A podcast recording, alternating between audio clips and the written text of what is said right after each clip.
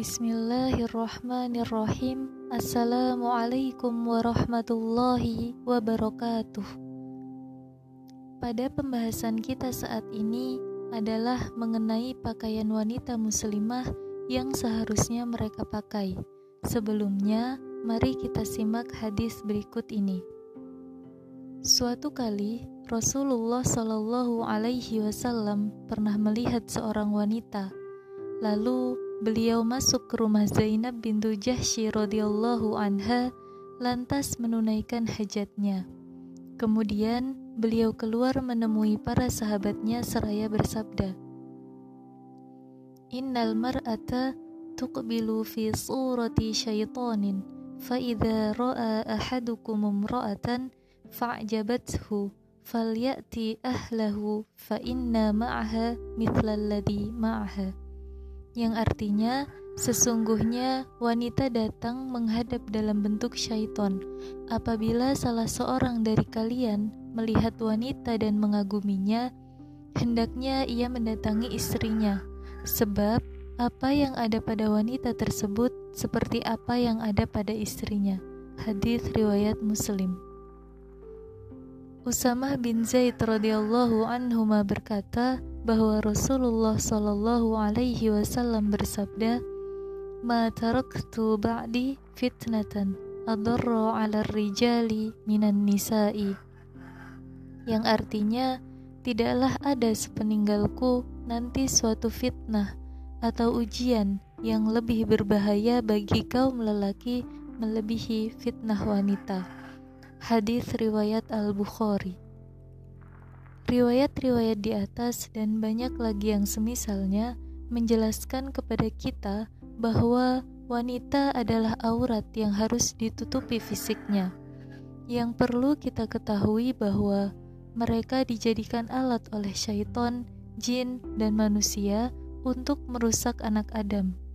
Di sisi lain, mereka adalah ujian yang sangat dahsyat bagi kaum Adam yang mampu meluluh lantahkan keteguhan seorang anak Adam yang kuat imannya sekalipun, kecuali orang-orang yang dirahmati oleh Allah Subhanahu wa Ta'ala.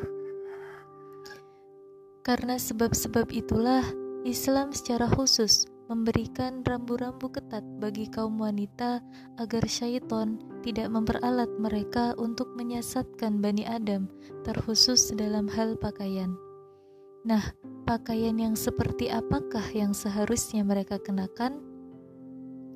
Yang pertama, pakaian wanita harus menutupi seluruh tubuh kecuali wajah dan telapak tangan. Ingat, selain kedua anggota tubuh ini wajib ditutupi, termasuk juga telapak kaki yang biasanya kita remehkan. Allah Subhanahu wa taala berfirman dalam Quran surah An-Nur ayat 31 yang artinya, katakanlah kepada wanita yang beriman, hendaklah mereka menahan pandangannya dan kemaluannya, serta janganlah mereka menampakkan perhiasannya kecuali yang biasa tampak darinya. Kemudian dalam Quran Surah Al-Ahzab ayat 59, Wahai Nabi, katakanlah kepada istri-istrimu, anak-anak perempuanmu, dan istri-istri orang mukmin hendaklah mereka mengelurkan jilbabnya ke seluruh tubuh mereka. Hal itu supaya mereka lebih mudah untuk dikenal. Karena itu mereka tidak diganggu. Allah adalah Maha Pengampun lagi Maha Penyayang. Para ulama bersepakat bahwa wanita memiliki kewajiban menutup seluruh anggota tubuhnya, dari ujung rambut sampai ke ujung kaki, kecuali wajah dan kedua telapak tangan. Yang kedua, pakaian tersebut tidak tipis dan tidak tembus pandang yang dapat menampakkan bentuk lekuk tubuh. Pakaian muslimah juga harus longgar dan tidak ketat sehingga tidak menggambarkan bentuk lekuk tubuh sebagaimana dalam hadis dari Abu Hurairah radhiyallahu anhu beliau berkata bahwa Rasulullah shallallahu alaihi wasallam bersabda Sinfani min ahlin nari lam arahuma. Qawmun ma'ahum siyatun Ka'adnabil baqari Yadribuna bihan nasa Wa nisa'un kasiyatun ariyatun Mumilatun ma'ilatun ru'usuhunna ka'asnimatil bukhtil ma'ilati la yadkhulunnal jannah wa la yajidna rihaha wa inna rihaha layujadu min masirati kada wa kada Artinya, ada dua golongan dari penduduk neraka yang belum pernah aku lihat. Yang pertama, suatu kaum yang memiliki cambuk seperti ekor sapi untuk memukul manusia, dan yang kedua, para wanita yang berpakaian tapi telanjang, berlenggak-lenggok, kemudian kepala mereka seperti punuk unta yang miring. Wanita seperti itu tidak akan masuk surga dan tidak akan mencium baunya, walaupun baunya tercium selama perjalanan sekian dan sekian. Hadis riwayat Muslim. An-Nawawi dalam syarah Muslim ketika menjelaskan hadis di atas mengatakan bahwa ada beberapa makna kasiyatun ariyatun.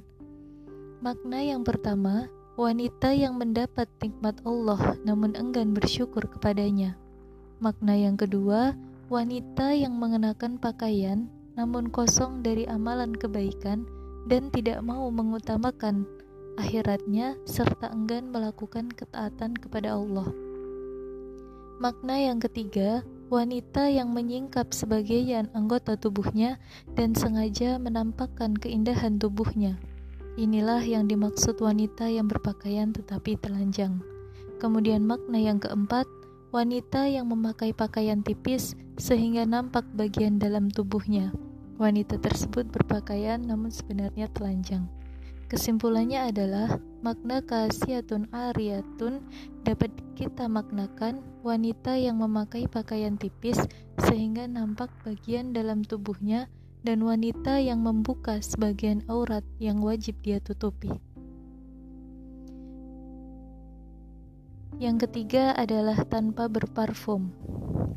Banyak sekali hadis yang melarang wanita memakai parfum ketika keluar rumah walaupun menuju masjid untuk sholat berjamaah. Zainab As-Saqafiyah radhiyallahu anha berkata bahwa Rasulullah shallallahu alaihi wasallam bersabda kepada kaum wanita, "Idza syahidat ihdakunnal masjida fala tamassa tayyiban." Jika salah seorang dari kalian datang ke masjid, janganlah dia memakai parfum. Hadis riwayat Muslim. Apabila pergi menuju ke masjid untuk beribadah atau sholat berjamaah saja seorang wanita dilarang memakai parfum, lalu bagaimana halnya dengan keluar ke mall, jalan umum, dan tempat keramaian lainnya? Tentu larangannya lebih keras lagi, terutama apabila keluar rumah di malam hari karena fitnahnya lebih dahsyat. Kemudian Rasulullah Shallallahu Alaihi Wasallam juga bersabda, "Ayyu mamra'atin asabat bakhuran fala tashhad ma'anal al akhirah." Siapa pun wanita yang memakai parfum, dia tidak boleh menghadiri jamaah sholat isya bersama kami. Hadis riwayat Muslim. Ibnu Hajar al-Haytami rahimahullah dalam Az-Zawajir menyebutkan bahwa keluarnya wanita dari rumahnya dengan memakai parfum dan berhias termasuk dosa besar walaupun diizinkan oleh suaminya. Kemudian yang terakhir atau yang keempat yaitu tidak boleh menyerupai pakaian lelaki. Sebelumnya telah dibahas beberapa riwayat yang menjelaskan hal ini dan ketentuan-ketentuannya. Dari Ibnu Abi Mulaikah rahimahullah, dia berkata, ada yang bertanya kepada Aisyah radhiyallahu anha, sesungguhnya ada seorang wanita yang memakai sendal yang biasa dipakai lelaki. Beliau radhiyallahu anha menjawab, Ar-rajulata minan nisa'i la'ana Rasulullah sallallahu alaihi wasallam. Yang artinya Rasulullah sallallahu alaihi wasallam melaknat wanita yang menyerupai pria. Hadis riwayat Abu Dawud dinyatakan sahih oleh Al-Albani dalam kitabnya Jilbab. Al-Imam Al-Zahabi rahimahullah mengatakan dalam Al-Kabair dan Ibnu Hajar Al-Haytami rahimahullah dalam Az-Zawajir memasukkan perbuatan wanita yang menyerupai pria sebagai dosa besar. Dan Al-Albani rahimahullah menerangkan setelah membawakan riwayat dari keterangan sejumlah ulama di atas menyatakan bahwa dari apa yang telah diuraikan sebelumnya menjadi pasti bahwa seorang wanita tidak diperbolehkan berpakaian menyerupai model pakaian lelaki. Nah, inilah penjelasan ringkas mengenai syarat-syarat pakaian bagi wanita. Semoga Allah memberi taufik kepada kita semua dalam mematuhi setiap perintahnya dan menjauhi setiap larangannya. Alhamdulillahilladzi bini'matihi tatimmus shalihat. Wassalamualaikum warahmatullahi wabarakatuh.